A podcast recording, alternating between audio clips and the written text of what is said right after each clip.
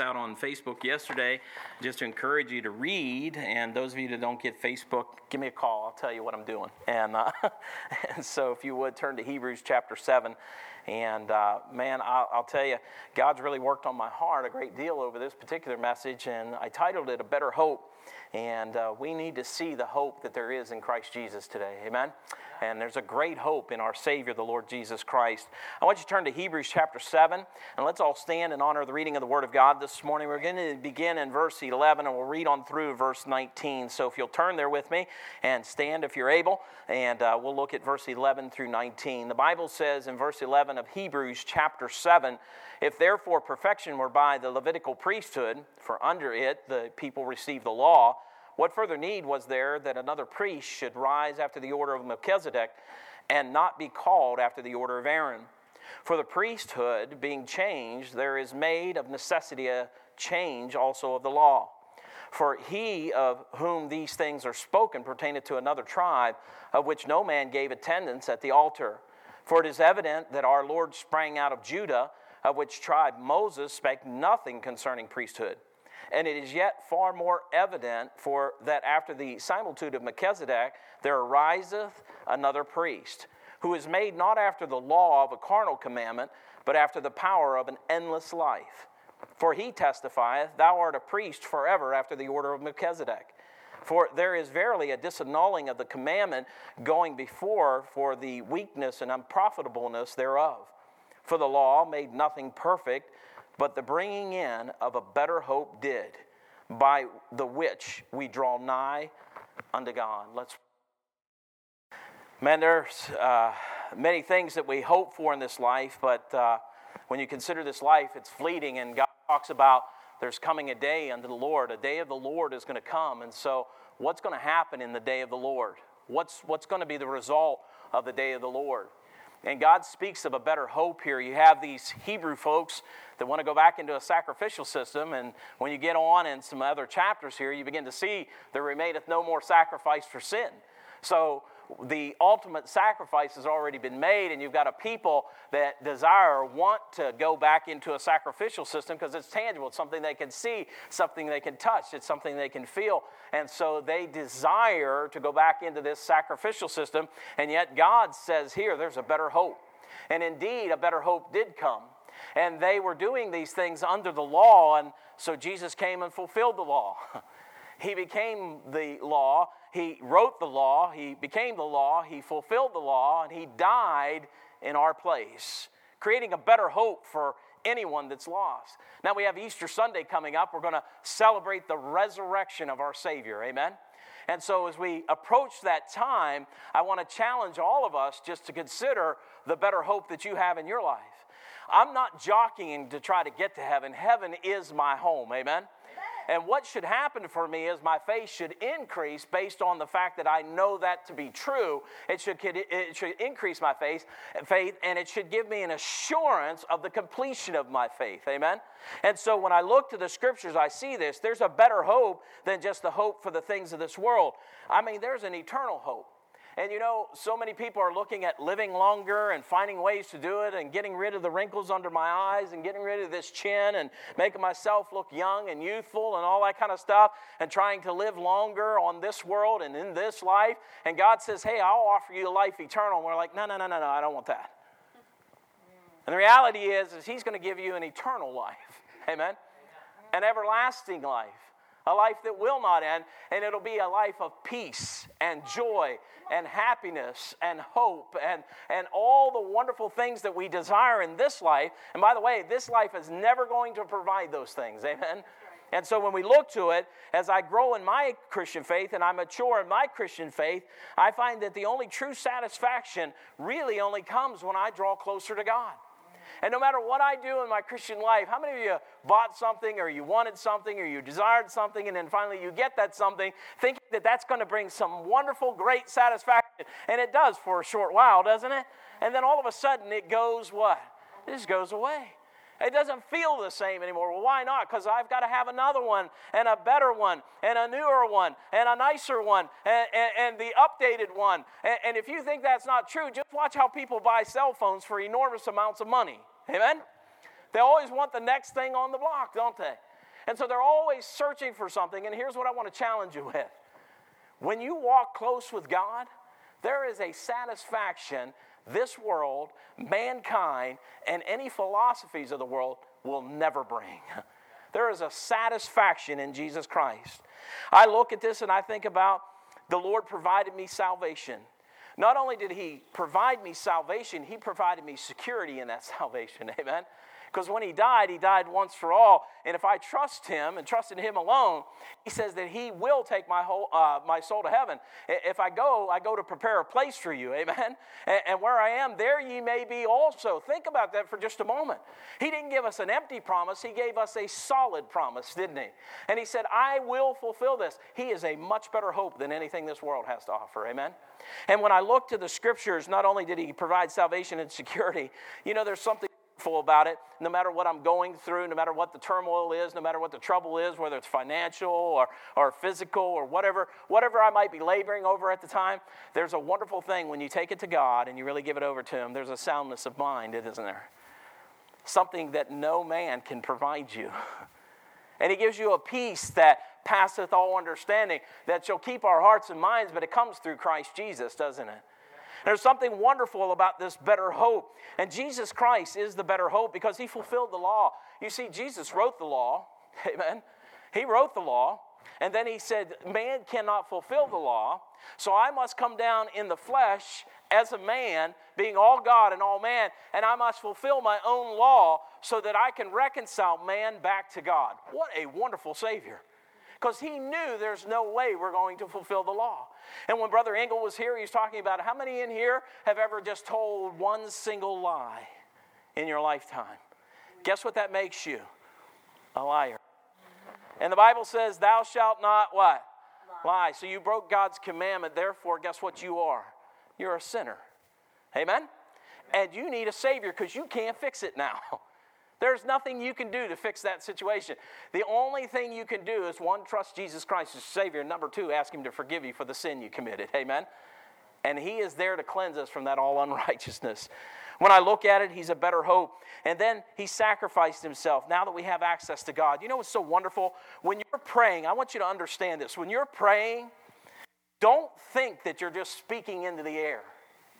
If you are a saved individual, by the way, the Holy Spirit resides in you. And when you're on your knees and you begin to pray, you are talking to God, the one who created you.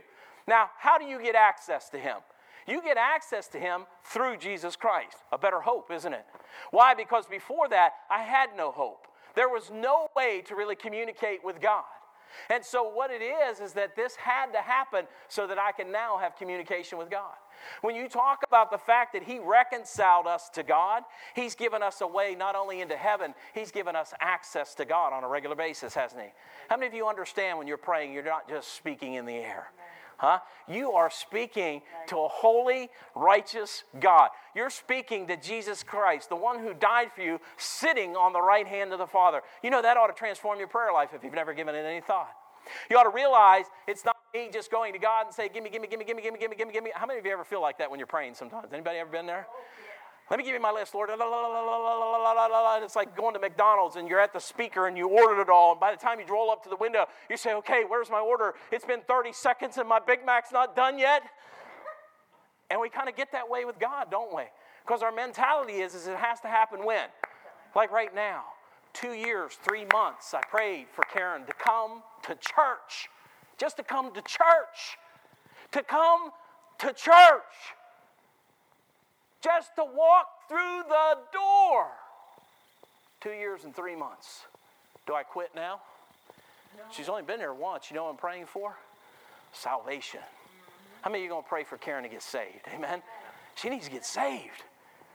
Karen gets saved those who Karen knows that might come as a result of who Karen knows now. And then Karen reads somebody with the gospel, amen. And they get saved. What if Olivia gets saved, her daughter? Amen. How many of you going to pray? Pray. Why? Because he's a God of a better hope, isn't he? He can do it, can he? And what we need to challenge ourselves with is not to quit and give up. Do you have a God that quits and gives up? Absolutely not. You got a God who is in the saving business, isn't he? And he wants to save souls. Where? In Auglaize County, in Minster, and New Bremen, and uh, New Knoxville, and uh, St. Maria, and uh, Maria Stein, and whatever else there is out there, St. Mary's, wherever you go. He wants to win people to Christ. And you know what the amazing thing is? He wants to use us to do it. Isn't that an amazing God? I don't feel worthy to do that, but He wants to use us. What a great God we have. You know the little track you have in your pocket right now or wherever you put it? Just one of these. How do you know the person that you hand it to isn't thinking about Christ? Casey Spence, who I witnessed to, he was thinking about his relationship with Jesus Christ when I handed him a track. I didn't know that, Brother Jim. I had no idea that man was thinking about Jesus Christ.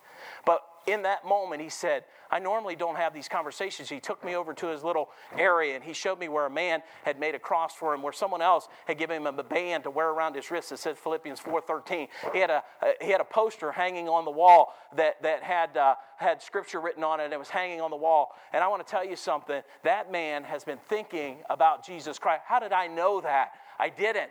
God did. And God pricked my heart and said, Give this boy a track. And when I did, it opened the floodgates. God did that. A better God, a better hope, isn't He? A better hope. Don't quit and don't give up. Here's what I want to challenge you with this morning as we look at this. I want you to think about we have confidence in God's word through Christ, and here's why. By His sacrifice, He changed the law, didn't He? the law is there to show us our sin, but He changed some things. Do you know what he changed? I don't have to fulfill the law. All I have to do is trust him. Amen. You know, when he did that, he provided eternal life. And so, what God offers mankind now is life eternal with him. Now, think about this for just a moment. It comes down to a choice. There is nothing in me that's going to save me. What's going to save me is the one I've placed my faith and trust in, and then He possesses me. And when He possesses me, I now am His. I'm no longer mine. I'm under new management. God has me, and I'm not in control. I need to allow Him to have control, and God is in control now. Amen? Amen. And He's provided me a way to heaven. You know, the last thing is this it's not just any kind of hope he confirmed a better hope. Amen? This isn't, boy, I hope, man, how many of you have witnessed to someone and you ask them this question if you were to die today, do you know for sure if you'd go to heaven? What's the next two words sometimes you hear? I hope so, right? I hope. I hope so. Man, let them know they can know. And then show them. Open up the Bible and show them they can know heaven is their home. I told a young Casey, I said, Casey, listen to me. It's not about religion, it's about a relationship, isn't it? Religion has never saved a man, Jesus Christ does.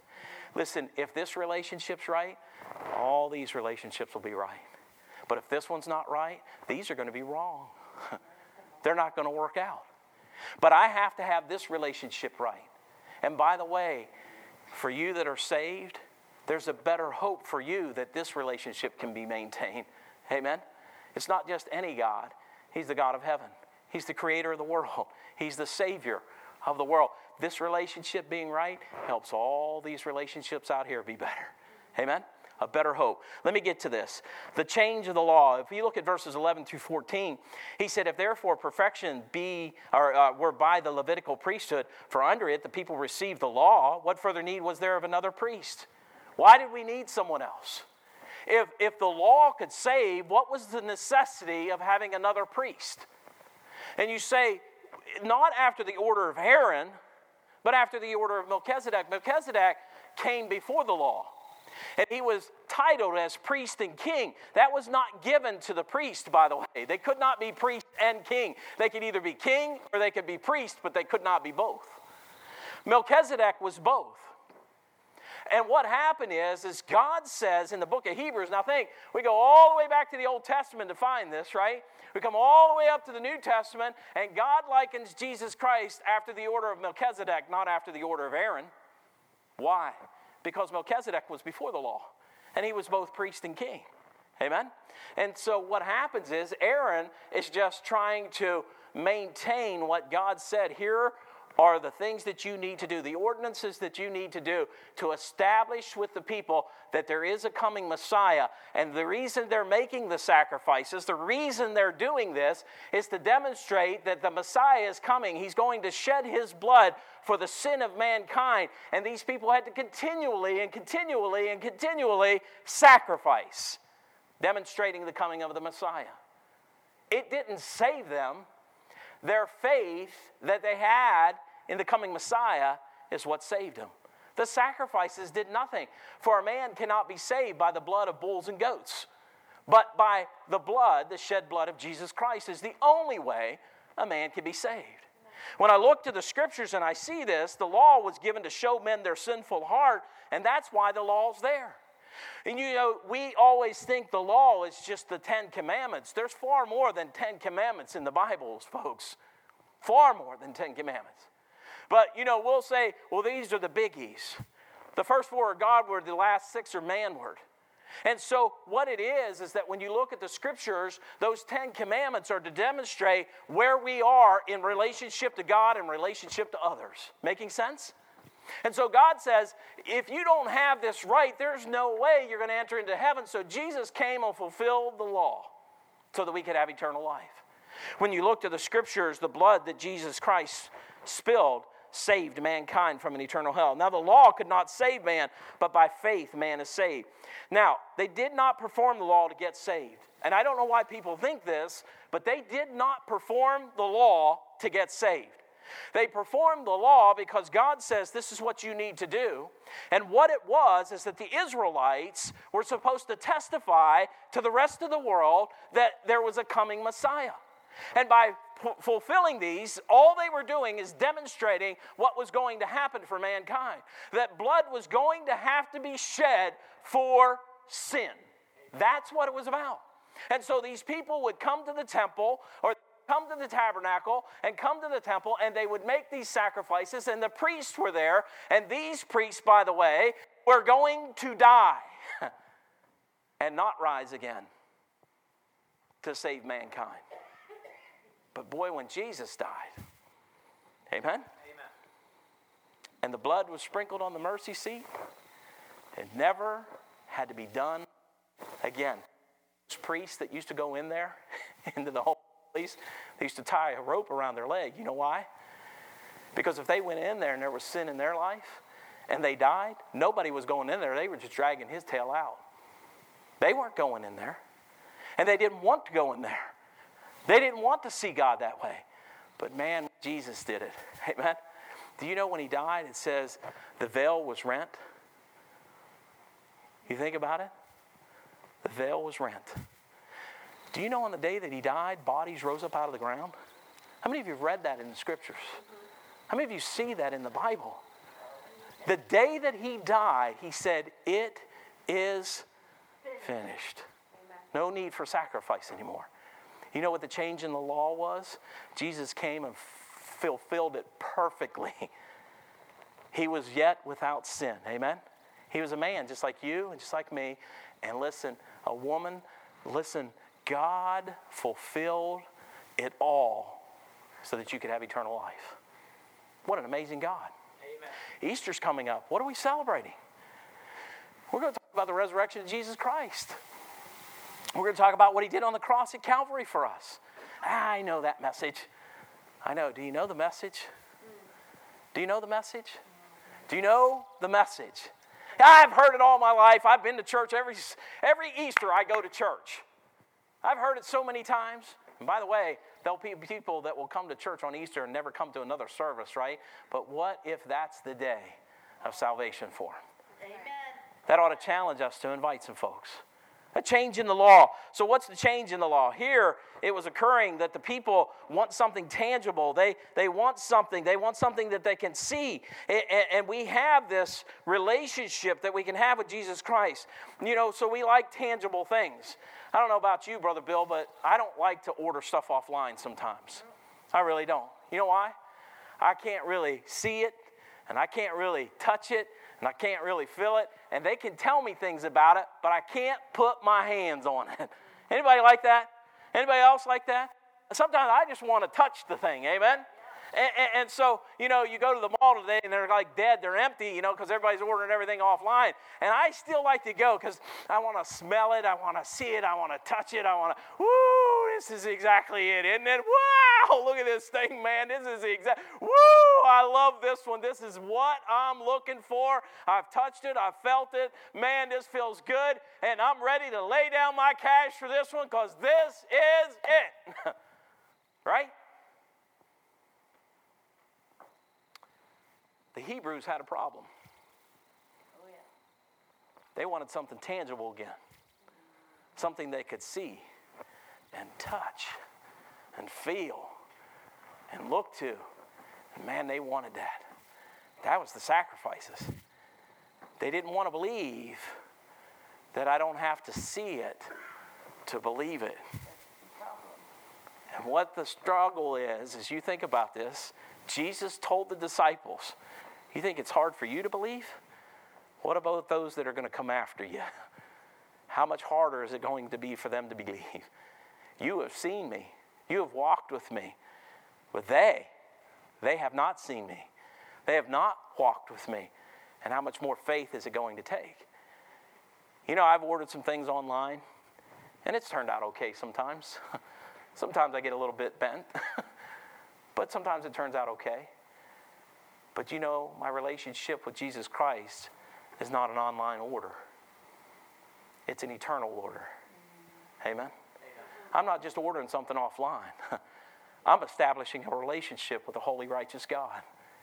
It's an eternal relationship, it's one that is real.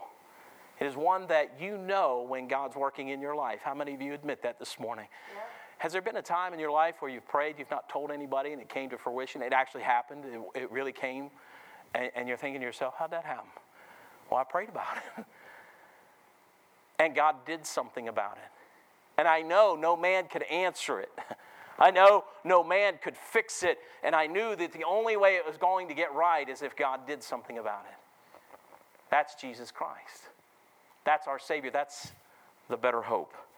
When I think about this, he says, Now faith is the substance of things hoped for, the evidence of things what? I can't always see it, but I know it's real. That's why I know when I kneel to pray, I'm praying to God. Why? The Holy Spirit resides in me. And God brings to my remembrance whatsoever He has said unto me. There's times when I'm praying, it's not an audible voice, but God brings to my remembrance those things that I've read in the scriptures. How many of you have been there? And he brings to your mind those things. And he says, Sometimes, Bob, listen, here's some things I need you to start thinking about in your Christian life. Here's some things you're not doing that you need to start doing. And, Bob, here's some things in your life that you're doing that you need to stop. And you say, Where did that come from? That's called the Holy Spirit. Amen. And the Holy Spirit resides in you. And if the Holy Spirit is in you, understand you have a better hope. Amen? A one that is eternal. Now, let me get to this. The Bible says, For if we sin willfully after that we have received the knowledge of the truth, there remaineth no more sacrifice for sin. There's nothing else you can do. For by grace are ye saved through faith, and that not of yourselves. It's a gift of God, not of works, lest any man should boast. There's nothing going to take a soul to heaven. So listen, when someone says to you, Well, you got your way and I mine, no, there is one way. Amen? And Jesus said, I am the way, the truth, and the life, and no man cometh unto the Father but by me. Don't let them slide or slip out of your life without having told them the truth of the gospel, the good news that Jesus Christ saves. Amen? And he fulfilled the law. He changed things that day, didn't he? And he did what was necessary. As I think to this, I want you to turn to Hebrews 7 through 10. Look at Hebrews chapter 10, 7 through 10. Hebrews chapter 10, 7 through 10. He says in Hebrews 10, Then said I, Lo, I come in the volume of the book, it is written of me, to do thy will, O God. Above, when he sac- uh, said, Sacrifice and offering and burnt offerings and offering for sin, thou wouldest not, neither hast pleasure therein, which are offered by the law. Then said he, Lo, I am come to do the will of O God. He taketh away the first, that he may establish the second. By the which will we uh, will we are sanctified through the offering of the body of Jesus Christ. What does it say next? Once for how many? Oh. For God so loved the world that he gave. What did he give? He gave his only begotten Son. Now, listen to this. This is what we miss. That means everybody's on their way to heaven then. For God so loved the world that he gave. What did he give? He gave his only begotten Son. Now, here it is. This is where they miss it that whosoever believeth in him should not perish, but have everlasting life. People don't mind that he gave himself, don't mind that he's the only begotten. But you're telling me I have to trust and believe that so I can get to heaven? Yes. That's not hard, is it? That's just truth, isn't it? And it's hard for people to wrap their minds around that, but it's not that difficult. Let me get you to think about this in 2 Corinthians 5 19 through 21. To wit, that God was in Christ, reconciling the world unto himself, not imputing their trespasses unto them, and hath committed unto us the word of reconciliation. Now then, we are ambassadors for Christ, as though God did beseech uh, you by us. We pray you in Christ's stead, be reconciled to God. For he hath made him to be sin for us who knew no sin, that we might be made the righteousness of God in him. You know, when I look to the scriptures, Jesus Christ, the Lamb of God, which John the Baptist called him, amen, behold the Lamb. He's the one that came. He's the one that fulfilled the law. You know what he says when you're saved? You know what you are now? You're an ambassador. An ambassador for who? Myself? For the, for the United States? No, we're an ambassador for Christ. So the change in the law saved your eternal soul if you've trusted Christ as your Savior, and God now says to you, You are now an ambassador for Christ. An ambassador is, is I'm not here on my behalf, I'm on behalf of my Savior.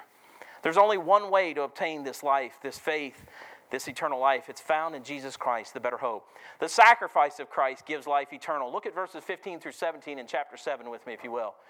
He says here, and is yet far more evident. You ought to underline that in your Bible. It is far more, what, folks? Go ahead and say it again. It is far more what? evident, far more evident than it was in time past. He says it is far more evident that our Lord sprang out of Judah, of which tribe Moses spake nothing concerning the priesthood. Isn't that amazing? He never said anything about the priesthood.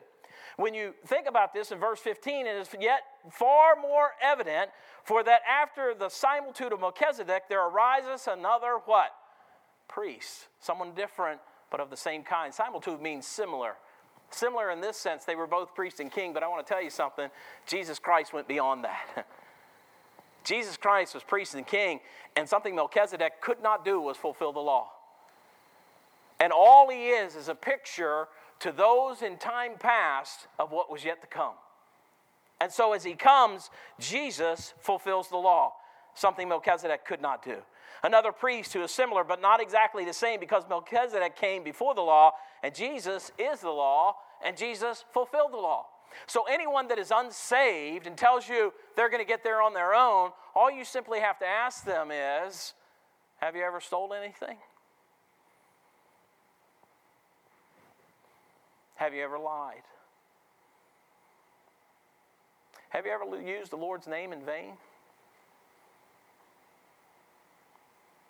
And you know, the moment they say, well, yeah, everybody does, they are guilty. Guilty. Guilty of what? They have transgressed against the Word of God. You say, it's just a little lie. It was just a pencil that said owned by the government. It's no big deal.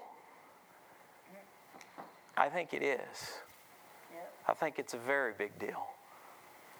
And Jesus died for even that pencil that took that didn't belong to you. And Jesus died for what you call that little white lie. Jesus died and hung on the cross. And he provided us now eternal life.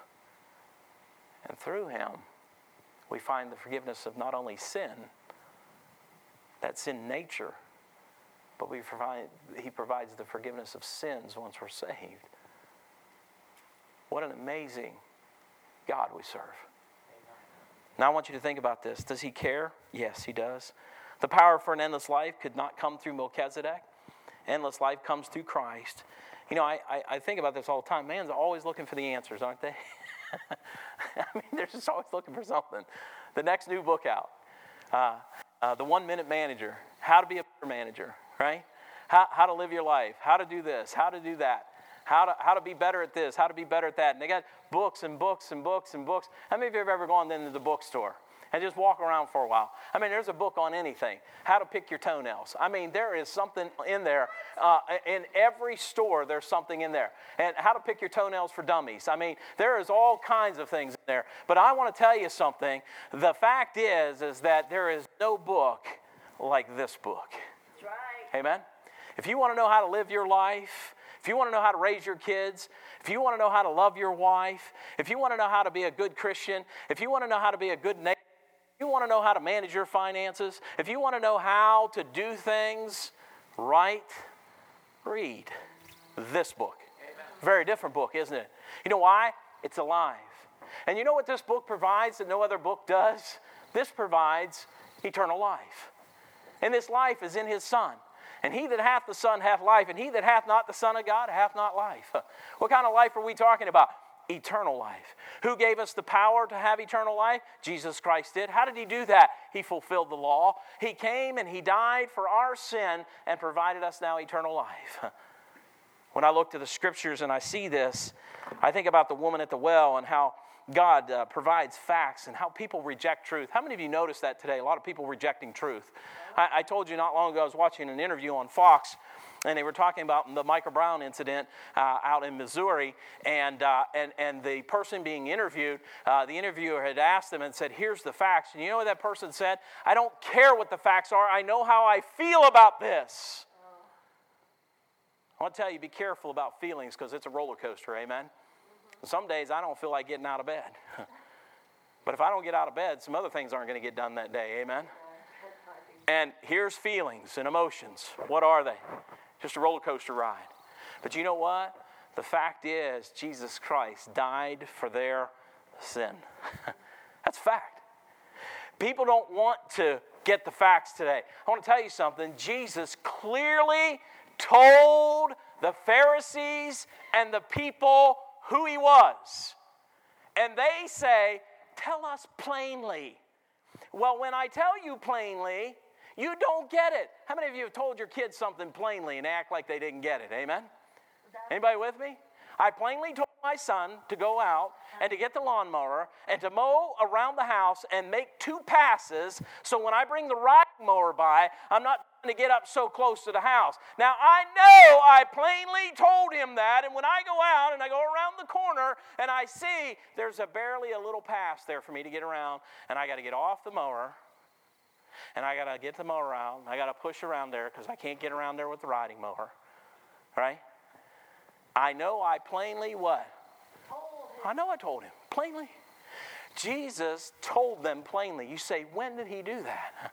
Well, let me give you this. The woman at the well, John 4 10, 13 and 14, 25 and 26. Listen to this. Open your Bibles to John chapter 4.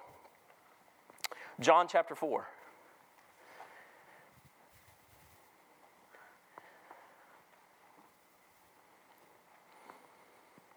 Everybody with me? Amen. Look at verse 10. Jesus answered and said unto her, He's talking to the woman at the well. Jesus answered and said unto her, If thou knewest the gift of God, and who it is that saith to thee, Give me to drink, thou wouldst have asked of him, and he would have given thee what? Living, water. Now watch this. Jesus, in, in verse 13 and 14, look with me there.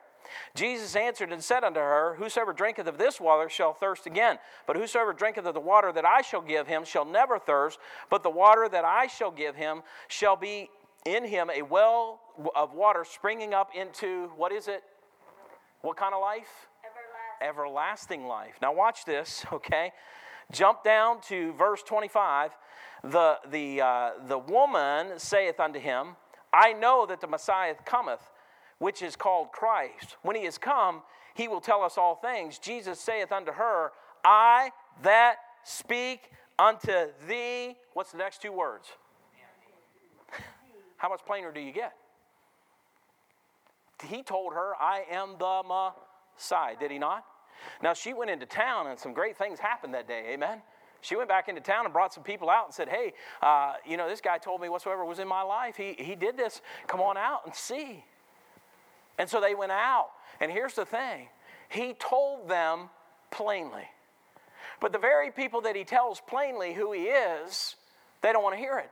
When you go and you witness to somebody, how many of you have told them plainly, Jesus Christ is the Savior of the world? And they don't want to hear it. They want to reject the what? Truth. I don't care what it says. I know how I feel about this. We need to get past your feelings, start talking about truth. God said, Sanctify them through thy word. Thy word is truth. It's not just true, this is truth, folks. He provided and gives us the power of eternal life.